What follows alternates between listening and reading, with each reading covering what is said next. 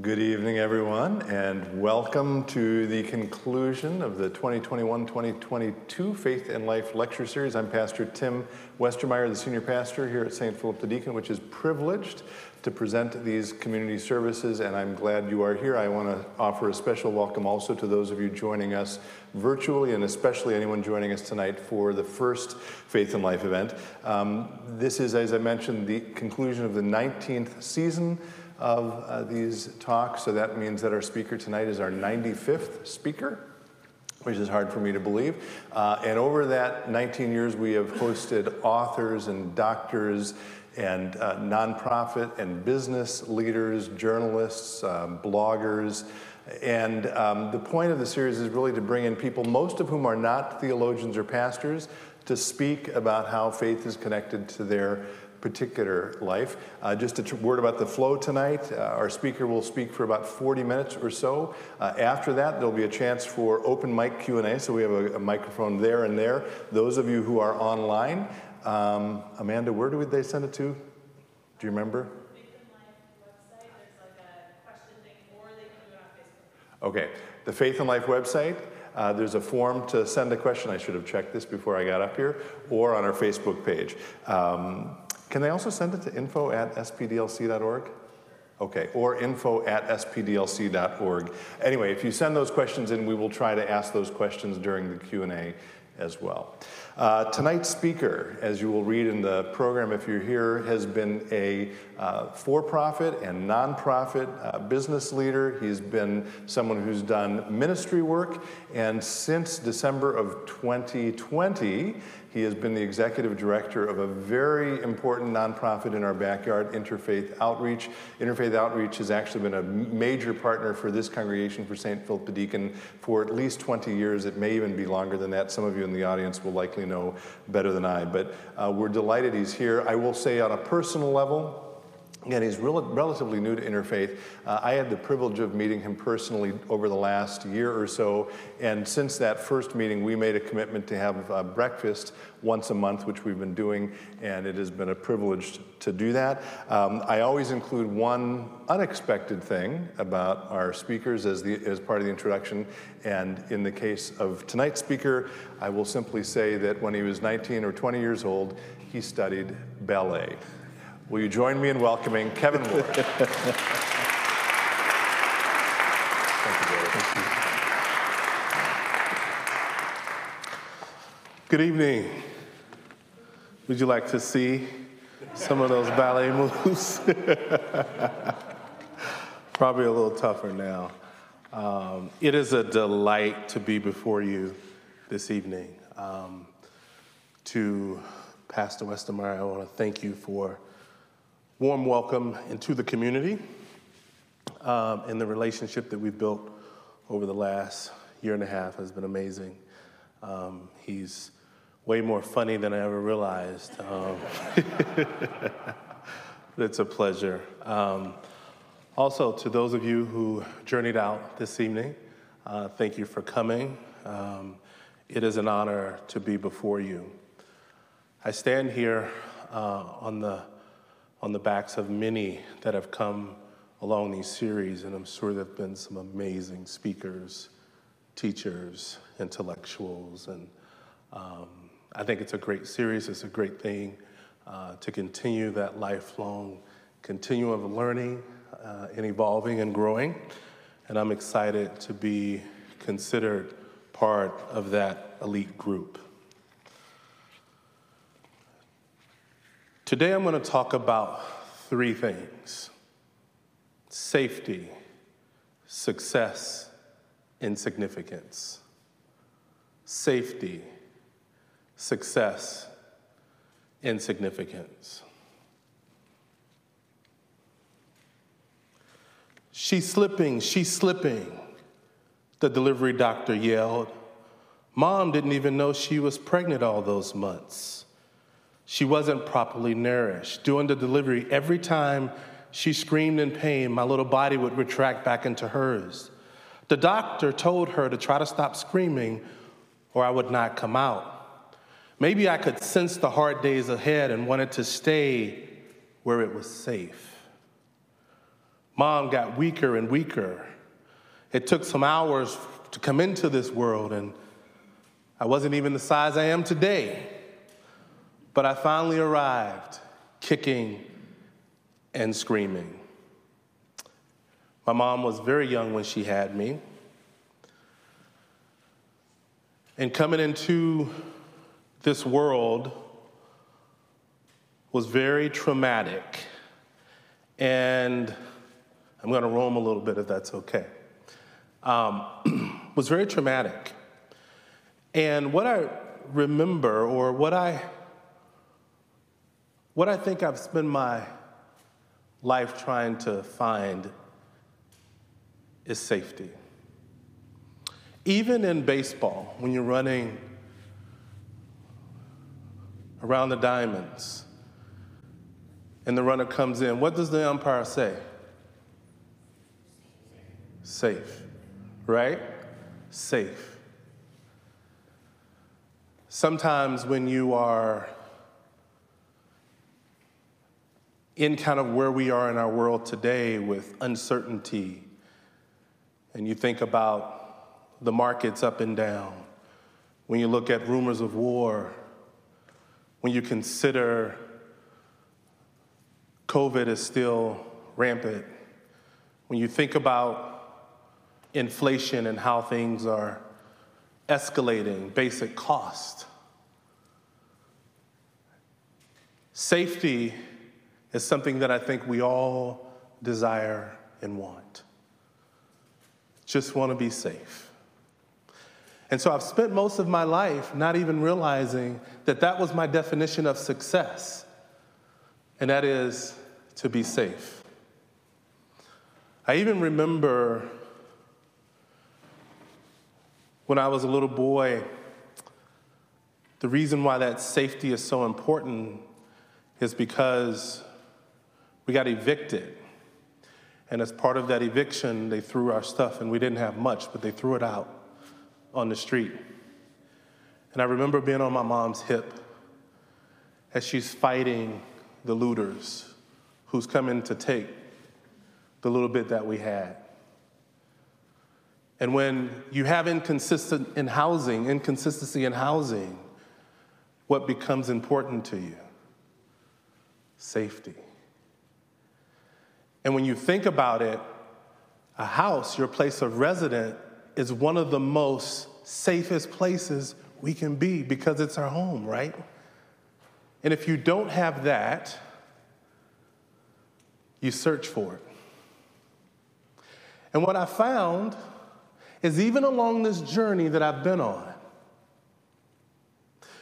when there is consistency in housing, there's consistency in revenue and income. Relationships are good. Things seem to be trending in the right direction. And bam, just like that, something happens, and we find ourselves in a place searching for that safety.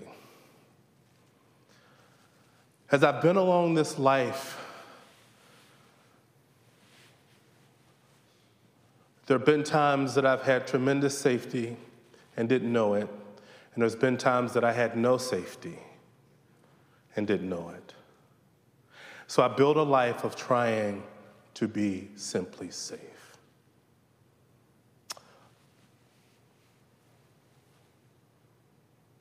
Growing up in Southern Virginia, I was um, very fortunate that when I was little, probably about six or seven, there was a, um, we lived in this inner city community, apartments, subsidized housing. And I had a friend who said, Hey, do you want to go to church? I had no idea what church was. I didn't come from a family of faith. But he invited me to church. And he said, Be ready Sunday morning at 8 o'clock. Go to the bus stop. I'll meet you at the bus stop where the bus comes during the week to pick us up to go to school. And there was a church bus that came and picked us up from a church from a church that was probably about 6 or 7 miles. And you had this mostly your American church, who was sent a bus into our community, which was mostly BIPOC, kids of, kids of color, Hispanic, and they would pick us up and they would take us to this church. And I remember driving up to the church on this bus. And when we got to the top, there were two rows of people clapping, cheering, could not wait to see us. They greeted us, we came off the bus, they gave us high fives, rushed us into the church, and you could smell the baking, you could smell the breakfast that they had prepared. And they fed us, and then we went and we learned about this amazing figure in the Bible. They told stories, and oh my gosh, I felt safe there. So safe that I would go every single Sunday. There wasn't a Sunday I would miss. And I'd gotten permission from my mom to go, and I would get up and get myself dressed because I had to go to that place where I felt safe. What was it about that place? What was it about that experience that gave me a sense of safety? What was it about it? It was the people that extended and showed love and concern for us, who invested in us. I felt safe there. Time went on and I fell away from that church.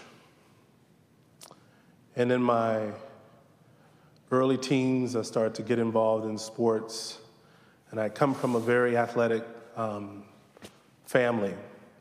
And so sports became kind of another place that was safe for me. And I enjoyed it. But when I was about 17, about to turn 18 years old, my life changed forever. It was an August day I was down in the inner cities, and my next door neighbor comes over and she tells me that her brother is on the phone and wants to talk to me. And so I get on the phone and he's like, Hey, you have anything? I was like, Yeah, what do you need? He was like, Well, just meet me at this place. And the place was called Winsome Road, and it was the ABC store. It was the alcohol store where they sell alcohol. And so I grabbed my buddy and we drove to that place. And when we got there, there was a car parked in front of me, in front of us. I pulled behind the car. It was a four-door burgundy Bonneville. There was three white guys, one black guy. Two white guys in the front seat, White guy on the passenger side, black guy on the, pass, on the driver's side. The guy got out who I knew, whose sister had just called me and told me go meet him, or who gave me the phone, who told me go meet him. He comes up, the driver comes to the car door, and we make a drug exchange. Money, drugs for money. And when that guy went back to his car, there was police cars that came from every direction. Guns were drawn, and I was thrown on the ground and was under arrest. I had no idea what was happening. None. And before you judge that situation, you got to understand that I was becoming a product of my environment. That was one of the ways that you stayed safe, is by figuring out how to hustle and how to provide. I was very early in that process, didn't have much experience, as you can see, and I ended up in that situation. They picked me up, start asking me some questions and they put me in the back of the police car. As we're driving to the police station, I can feel the plastic pleather seats sticking to the back of my leg. For the first time in my life, I understood what an awakening is all about. Everything slowed down. For the first time, I could visually see people's face. I could smell the grass that was just been cut.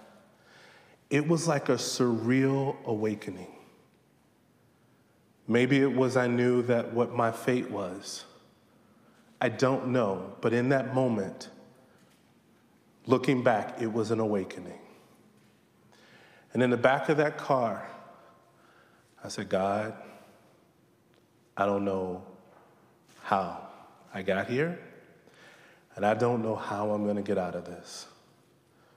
But I beg you, I plead with you, please give me a second chance.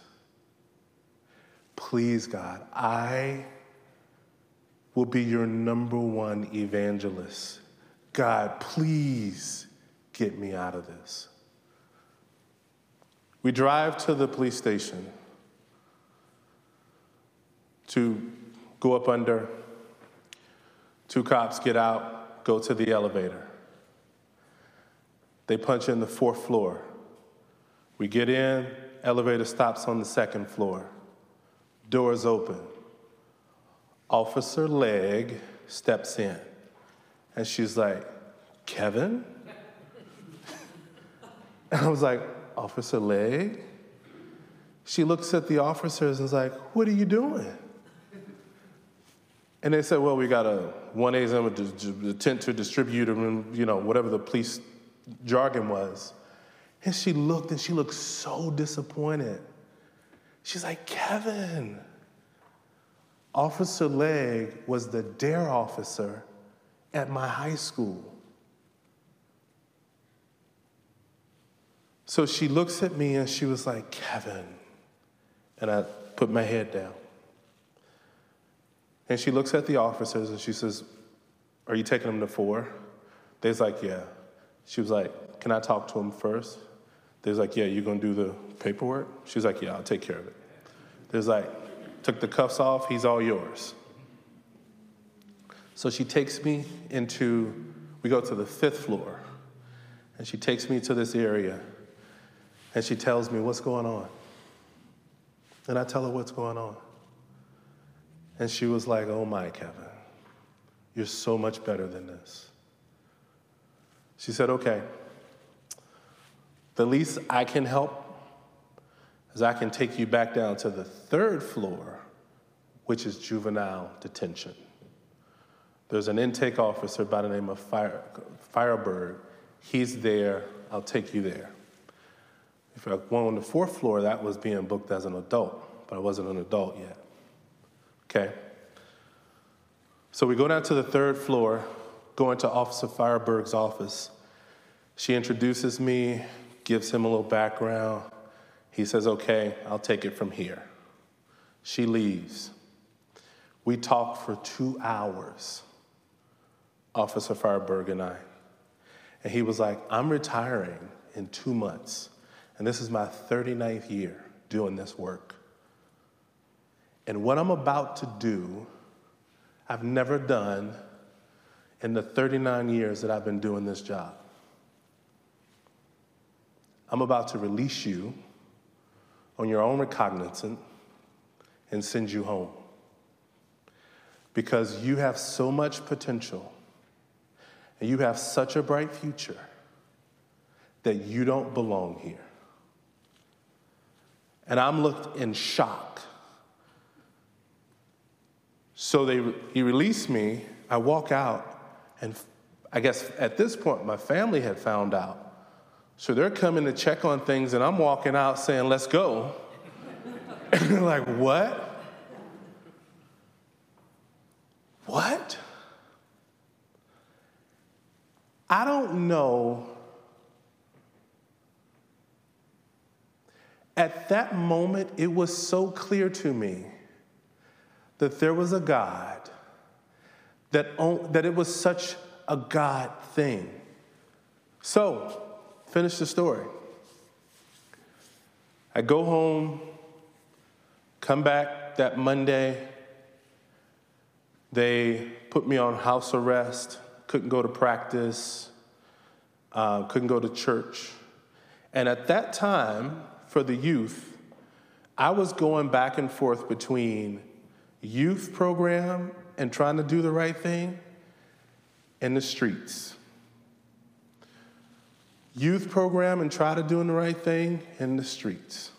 And the streets, and that kind of caught up with me. So, I have an uncle who lived in Northern Virginia who got wind of this, and he was a very successful businessman. And he got wind of this, and he came down and started meeting with people. I didn't know what was going on.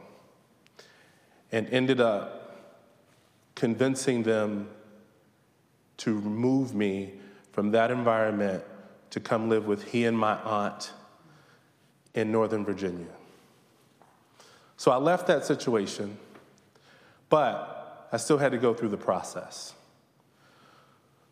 I had to do community service, I had to do, um, do some writing, I had to get good grades. I mean, it was a really challenging time because I was going through the transition because I lived in one environment, now I'm living in this other environment, and this new environment, safety is not a thing because everything is provided for, right? Because there's different types of safety. There's psychological safety, there's physical safety, financially safe. So, you know, a lot of, but the financial piece and was, was kind of provided for. So I go through this and I'm doing everything I have to do. Then they sent a social worker there. They interview my aunt and uncle. They look at the house. Okay. About three months later, it's time for me to go to court for my sentencing. Get up that morning. My uncle and another guy who was a successful businessman comes with us in support of me. We drive from Northern Virginia to Southern Virginia, get there, go to court. In court, they read all the things people have said, they see the work, and the judge looks and he says, This never happened. Bam, good luck. This never happened. Bam, good luck. So even if you go research it, it never happened because they didn't want that to impede my future. They, in, in, a sense, wanted me to have some level of safety as I continued to grow and move past that time in my life. For some of you who are sports fan, so that was a Friday that that happened. And we drove back up because I had a game that night and we was playing our rival. And about halfway through the game, my uncle tell, tells me, because he's in the stand, he's like, Yeah, a couple of the parents leaned over and said, Hey, what's going on with Kevin? He's like a, he's, he's just, he's all over the place. My uncle's like, It's a free man. I was free to go and really play.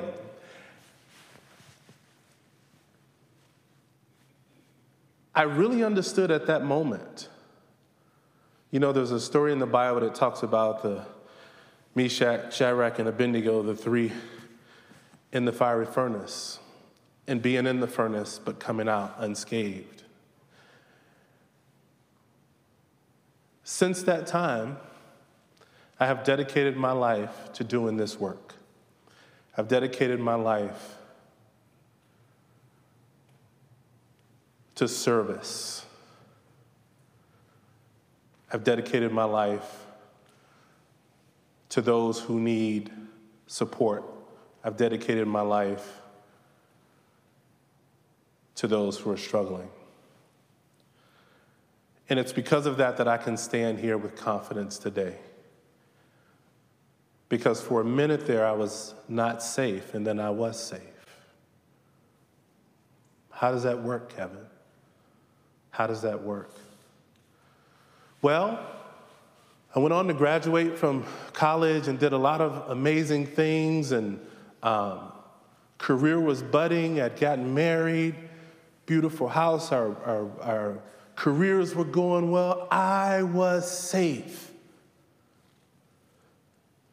I was safe until one Saturday afternoon, we're down in the basement, my wife and I, and we're going through some old trunks of stuff from college and pictures.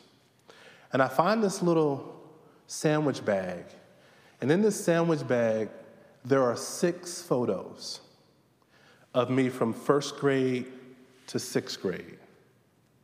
Back then, again, we didn't have any money, so they would send, when you did school pictures, you remember how they would take one picture and like glue it to the front of the order form, right? For you to order more pictures? Who, who know what I'm talking about, right? Well, my mom kept, she would peel the, the one off and kept all six of them and ended up giving it to me one day in this little baggie because we never ordered them. But I have six of those from first through six, um, the, those little small pictures. And so I'm going through and I'm showing them to my, my wife. And she's looking and she's looking. Then she looks at me and she's like, hmm. She was like, Are you sure that your father is your father? I said, What? Are you sure that your father is your father? I was like, Why would you ask a question like that? yes, I'm sure. Like, what? She's like, I don't know. There's just something about these pictures. And I was like, you know what? Whatever. So we go on. But oh my, I couldn't sleep it started nagging at me. Like, why would she ask that? What? So, you know what I did? I picked up the phone and called my mom. And I was like, Mom, my wife said, Is my dad really my dad? Why would she ask that? And I just heard a, Hello? Hello? She says, Hold on a minute. So she gets up, and I hear the door close to her wherever she was. And she comes back to the phone. And she says, You know, Kevin, I'm not sure. Whoa. What do you mean you're not sure? She's like, I don't, he may not be. I was 32 years old. I was like, What do you mean? She's like, I don't know for sure. So I said, Well, who could it possibly be? And then my mom shares a story with me that I'd never known. She says, I was actually raped. And it was so traumatic for me that I don't recall certain things or I blocked it out. I was like, oh my. And she was like, It could be the guy who did that to me. Oh my, who is this guy? And she knew. She knew the guy. And so I hang up. Do you think I'm safe? No. My whole world, the whole foundation, my whole identity, everything is coming crashing down on me. So we ended up a few more conversations with my mom. And then I called my dad, and now he's unsafe. Because this is not what he he had no idea. No idea. So, good thing we my mom knew the guy because about three weeks later, I said, Can you set up a meeting with him? And she's like, Yeah, I can. So he came to my grandmother's house in Virginia. At that time, I was living in Georgia. I drove up. And when I got to the, my grandmother's house, all my aunts are holding Bibles and they're, they're praying because they're afraid that I'm not in a good place and that I want to meet this guy because I want to vindicate my mom for what he did to my mom. No, I wanted to see if it was true or not, that if he was my, my biological father. So, sure enough, I get there to the house. About 20 minutes later, he shows up. I tell him, leave him on the, in the front porch, don't let him in the house. So I go out. The minute I saw him, I knew. So I introduced myself, and he introduced himself. And he says, I'm sorry. I think I knew all along that you were my son.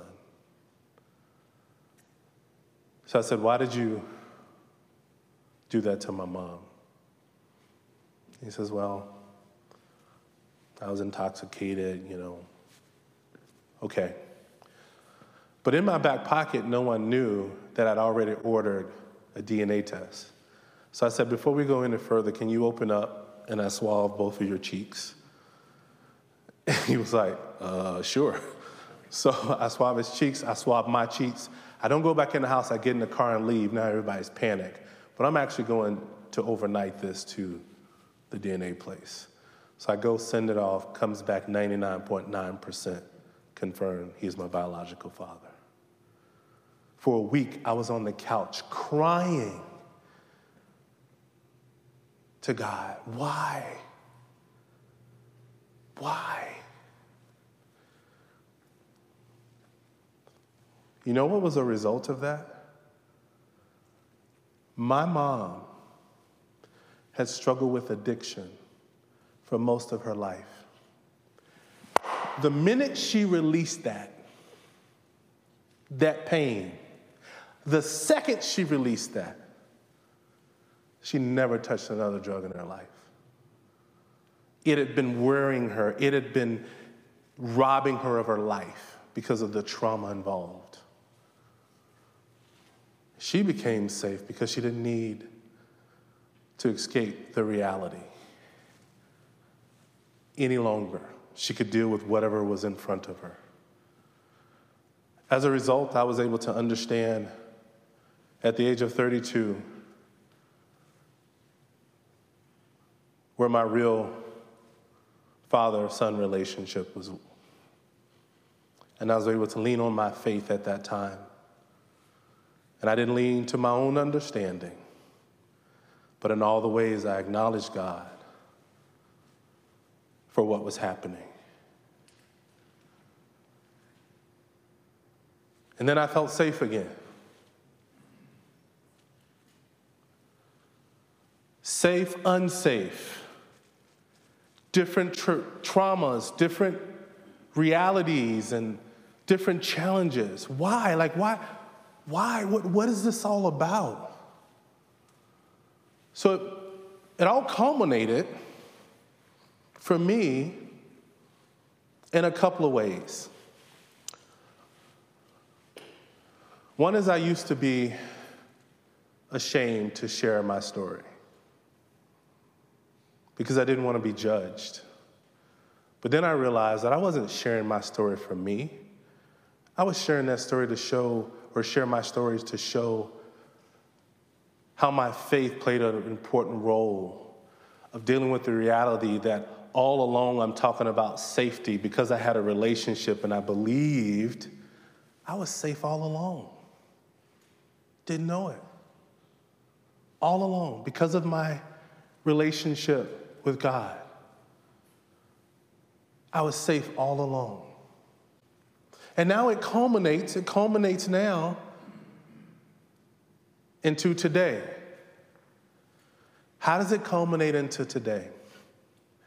I have the privilege of the work I do every single day at Interfaith Outreach and Community Partners because of the support of this church, this, because of the support of other churches, individuals in this church, individuals in the community who decided that they want to make sure that their neighbors are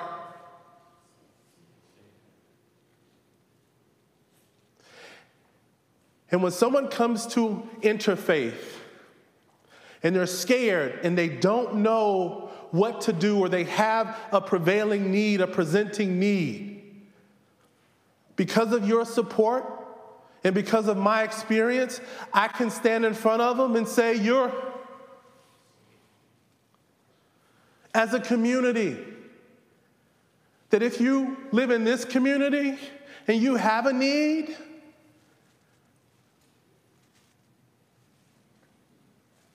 We're going to make sure that you're safe.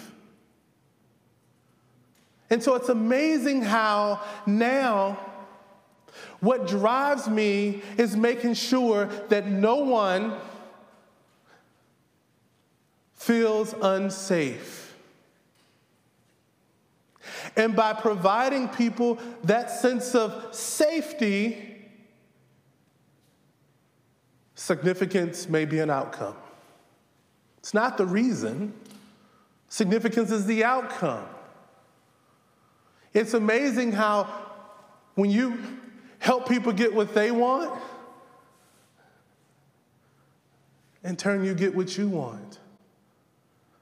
I've never been more secure and more safe in serving anywhere I've been than where I am right now. And it's simply because all of those experiences culminated and i had no idea back then that one day that i'd be standing here in plymouth minnesota working with an amazing community sharing my story that back then i had no idea the importance of my story or even why i was going through it and now i can sit across the table and understand and empathize with somebody who's gone through some of the things that I've gone through. And it's amazing how, when you provide that sense of safety for others,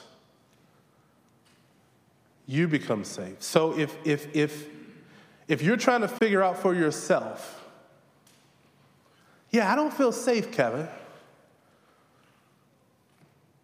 got money, got a house, got the basics covered, but I don't feel safe. Why don't you feel safe is the question I want to ask you. And what is it you can do to change that? Even though you believe or not, why do I still feel that sense of unsafety, of, of, of, of not being safe?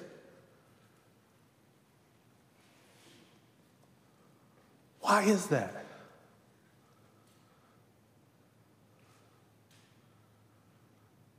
One of the reasons could simply be that you really are. You think back over your life and the challenges and all the things that you've gone through, and you're still here. May not be perfect, but you're still here. Maybe it's just time to acknowledge that I am safe. And even when I don't think I'm safe, I am safe. Because of maybe because of what I believe and who I believe in. And it's not perfect, but I know without a shadow of a doubt that there's a God, believe in that God. And there's two commandments in Matthew's. The Sadducees and Pharisees were going back and forth, and one asked, Well, asked Jesus, What's the greatest commandment of them all? To love God with all your heart, mind, and soul. And then the second one is to what? Love your, your neighbors. When you love your neighbors and help those in, the neighbor, in, in our neighborhood, to help those in our community, it's scripture coming to life. And we get to do that in the community as a community. And I'm honored and grateful for the opportunity to even be able to lead in this role. And I often um, believe that my, my, my, my timing is divine. Because if you look at kind of where families are, some of the challenges they're up against, given the last couple years, it's tough out here. But you'll never see me waver. Because I know we've got this community behind us, and I know to whom we're truly serving. And with that, have I gone over? Right on time. Right on time. Yeah. Say a. Okay.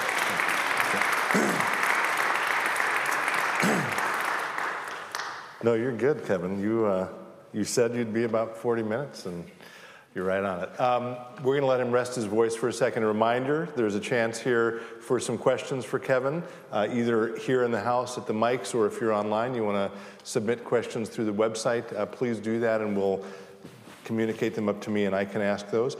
Um, before then, let me make a couple of announcements. Um, the first announcement, uh, we always sort of set up the next Faith and Life event at the current one, and I am pleased to let you know that actually we have scheduled all five of next year's Faith and Life events already. And um, those of you in the house, in your, I was about to call it a bulletin, I guess I'd call it a program. Uh, if you open it up on the far right interior, you will see that the uh, 2020 2023 season kicks off on Thursday, October 13th, with a gentleman named Arthur Brooks. Some of you may have heard of Arthur Brooks. Um, he's the former executive director of the American Enterprise Institute, currently at Harvard. Uh, he is an economist and social scientist. Um, I don't know exactly what he's going to talk about, and by suggesting this, I hope I don't um, steal his thunder. But I would commend to all of you uh, both here and online. Have you heard of the Freakonomics podcast by any chance? So Google Arthur Brooks Freakonomics. Um, that was an episode in the last year. Um, the title, he was a guest on it. The title of that particular event was How Can We Break Our Addiction to Contempt? And in that episode, he's addressing um, the political polarization of our country, uh, which is real and palpable. All of us are aware of it. And the only weapon in his mind, he's obviously a Christian. Everyone who comes to this series is a Christian. The only weapon to defeat it in his mind is the weapon of love. And I would, I would commend that episode to you, and I would, I would encourage you next fall on the 13th to join us again as we kick off the series uh, with someone who's going to be, I think, outstanding and exceptional. And we will announce the other four speakers uh, in the fall, as we always do, probably in August. So look for that. So that's the first thing I want to say. And then as we conclude, uh, again, the 19th season of these, I just want to say a word of thanks. Uh, we are able to do these. We've been able to do these now for almost 20 years, um, free and open to the public, thanks to the incredible generosity of individuals and organizations. They are listed here. I will name the corporations and organizations that support the series. Crossroads Financial Group has been a longtime supporter. Uh, the Valuation Group is actually a brand new supporter this year, so thank you to Paul and Robin for your support.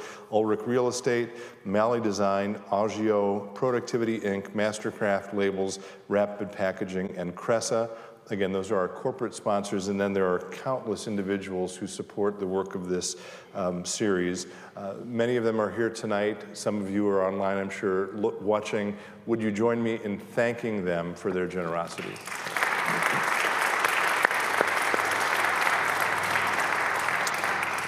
And you've heard me thank him before, and I'm going to do it again. Uh, Jeff Elstad has been with the series from the word go. He has played at pretty much every event, save for a few when he's been out of town or under the weather. Um, Jeff, I'm so grateful to you for your friendship and for your commitment to this series through your gift of music. Will you join me in thanking Jeff?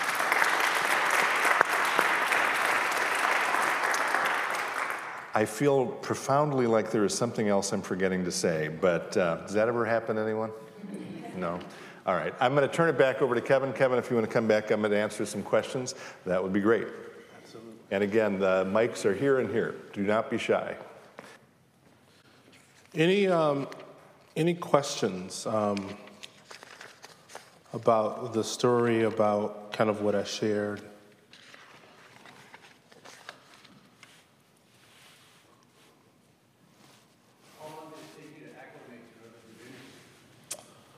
Ooh, um, sure. The question was, how long did it take me to acclimate to Northern Virginia? Um, probably uh, at least a year, uh, but by that time it was time to go. yeah. I want to thank you for coming tonight. It was very encouraging. Uh, my question is uh, the young boy that you grew up with that got you to come to church, do you still keep in contact with him? No, he actually um, passed away about 10 years ago, um, unfortunately. But yeah, it's, yeah. Was there, was there any other boys that you grew up with that uh, kind of inspired you to continue to go into church? Yeah, so um, once I kind of transitioned from, from that group, it's amazing because I actually became the inspiration for others, um, ultimately having my whole family come into faith um, as part of that process. Um, but I think it was, um, there was one guy in particular who was very gifted in um, music, was a musician and um, he had a couple. I had a couple favorite songs that he could just nail. Um, that really pe- played an important part in my formation of faith. That actually kept me coming um, to one particular church. Um, Kevin, a, an online question uh, related to interfaith. Uh, you're, again, relatively new in your role there. The question is can you talk a little bit about uh, what's happening there? Uh, what are new initiatives or what are you trying to change? Yeah, I think that's a um, good question. Um, sounds planted. Um, just kidding. Um, Interfaith is an amazing organization. It's been around 40 plus years uh, in this community and serving this community. And we've gone through some transition, but we are uh, in, the, in the process of un- unveiling and executing a new strategic plan. And you know what? Sometimes that word strategic plan sounds fancy. I'm to break it down for you. We're to do a, a few things. Number one, what we do doesn't change, and that's helping our neighbors we will still help our neighbors. How we do that is what we're exploring. And we're exploring that by putting the clients at the center of everything that we do, becoming a client centric organization, really meeting those needs. And we have this thing is getting those we serve what they need when they need it. You know what's behind that statement? Is to reduce suffering. At the end of the day, we want to reduce suffering by getting those in our, in our community what they need when they need it. So, this next year is all about assessing our different programs. Do we even still have the right programs? Has the needs changed? And if so, do we solve those needs or help families? Or are there other partners who are doing that? So, this whole next year is about evaluation and moving us to be more client centric in everything that we do. Also, June 11th, Janet, is our Spread Your Wing biannual gala. Um, and so we're excited about that. It's going to be at the McLemore down on the Hughes campus. So I wanted to give that plug um, as well. I hear there's going to be a great prayer before dinner. Yeah. There's, uh, we, we've invited a certain local pastor to come and bless, bless the food. If you know anybody, let us know. Fair enough. Well, to follow up from the first question, how was your acclamation to Minnesota? Ac- acclimation to Minnesota.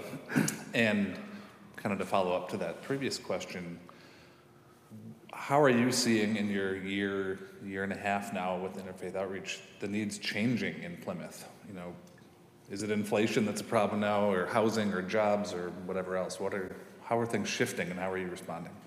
Yeah, so um, I've become a Minnesotan at this point. It's been almost 10 years. Um, and I think I've um, navigated the what, the, the what, what, the wet, you know what I'm talking about. the weather. Um, I still hadn't figured that out. When you do, let me know. Um, but no, it's been it's been a good transition for me, um, and it's been um, Minnesota's been very good to me and my family, and very very grateful to be here. And then the second question about what some of the emergent needs that we're seeing. You know, housing con- continues to be a challenge. You know, in the western suburbs. Not it's all over. It's not even in, in the western suburbs. Just affordable housing continues to be an issue. We also now, when COVID first hit, there was a lot of government subsidies that were coming in and helping people with their rent and rent assist. Well, that's gone away, but there's still people with back rents, and we're seeing people come in with really, really, really high back rents, and um, trying to help deal with that. We also are seeing an influx in our food shelf because now with inflation and the cost of gas and eggs and milk and bread, they know that they can come and we can support them in our food shelf. And then they take those dollars that they used to use for groceries now to help pay rent and utilities. And so we are seeing an increase in that way as well. Um, mental health continues to be a challenge um, for families and individuals in our community. And so those are kind of some of the emerging needs that we're seeing and sensing within, within our community. Um, another online question, Kevin. Um, I have to ask, is there a story behind the ballet thing? so it was mandatory that we had a a time where you had to take it as part of um, being on the football team in college to be more balanced and nimble, I guess. Um, but needless to say, I was not very good at ballet. I don't believe that. I don't believe that. Um, here's another one. Yeah. Um, slightly longer. People talk a lot about the trauma we've experienced as a whole nation slash world over the last couple years. How do we name that and heal from it? For those who have experienced trauma in the way that you have, how do you heal from that? And how can others and communities support that healing? Yeah, that's a big question. And um, I, I, don't have the answer. Um, I can only talk from my own experience and what we've seen. I think understanding the impacts of trauma and how it shows up for people. And I think one of the ways to heal, and again, I'm not a psychologist, I'm not a mental health professional, but just being kind of in and around the work. I think the key is one, allowing for a safe place for people to talk about and process those traumas. And then, secondly, is having processes and experiences where people are not re traumatized as a result. And a lot of times in the industry, they call that trauma informed ways of being and doing. And that's something that interfaith, you know, we're starting to really look at and work on is what are our processes when people come to us who have been traumatized or who's, who's in a state of, of fight or flight, you know, how can our processes help not re traumatize them, but help support them in our process and trying to get to some level of healing? I'm also a huge advocate of um, counseling, mental health services. I think that's, you know, support groups, all of it. We need all of it. All right, if there's, I'm, I'm going to ask you one final question if no one else is going to ask anything else, which is, um, you, I mentioned in my introduction that most of our speakers in this series, despite the fact that it's faith-based, have not been pastors or theologians. Most have actually been leaders in the nonprofit or the business world or other areas of, of industry. Um, Kevin, actually, I don't know if you talked about this, went to seminary. Yep. Um, and I guess my question for you would be is there one, or one or two lessons you learned from seminary, seminary that inform what you do in your current role? Did y'all hear that question? Because it sounds like a question from another seminarian.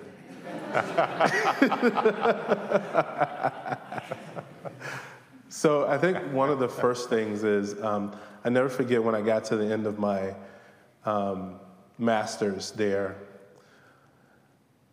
it dawned on me that I actually knew more going into seminary than I did leaving. Seriously. And here's what I learned as part of that process was I realized that there was a lot that I did not know. But seminary gave me the tools and resources to be able to find the answers from a research standpoint, from a theory standpoint. And so it was very helpful in that of I knew a lot of church, but the academic side was a different story. Um, so I did, you know, figure out how to how to get through seminary, but more importantly, how to approach the unknown when it comes to faith. Um, the other thing I think I, I, learned and I took away from that experience um, it's important work. And for the people who are called or have an interest in going down that path, I'm always supportive because we need, um, we need it. So thank you to those of you who are in the ministry, or whether you're ordained or not, but um, whether you just minister on your job or a, a person of consistent faith, um, thank you because we, we need it. All right. Just hold your applause for a second. um, so, again, thank all of you for being here tonight. I know it was a gorgeous day out despite being in Minnesota. we finally are seeing the sun again. So thanks for coming out. Uh, to those of you who joined us online, thank you for being with us. I hope we'll see you in October. Kevin, I want to say thank you to you, my friend. Uh, we're so grateful that you spent an evening with us. Keep up the good work at Interfaith, and we have a small gift for you oh, a little plaque that says, with thanks to Kevin Ward for bringing faith to life. We're so grateful to you. Thank you very much. Thank you. Yeah. Thank you.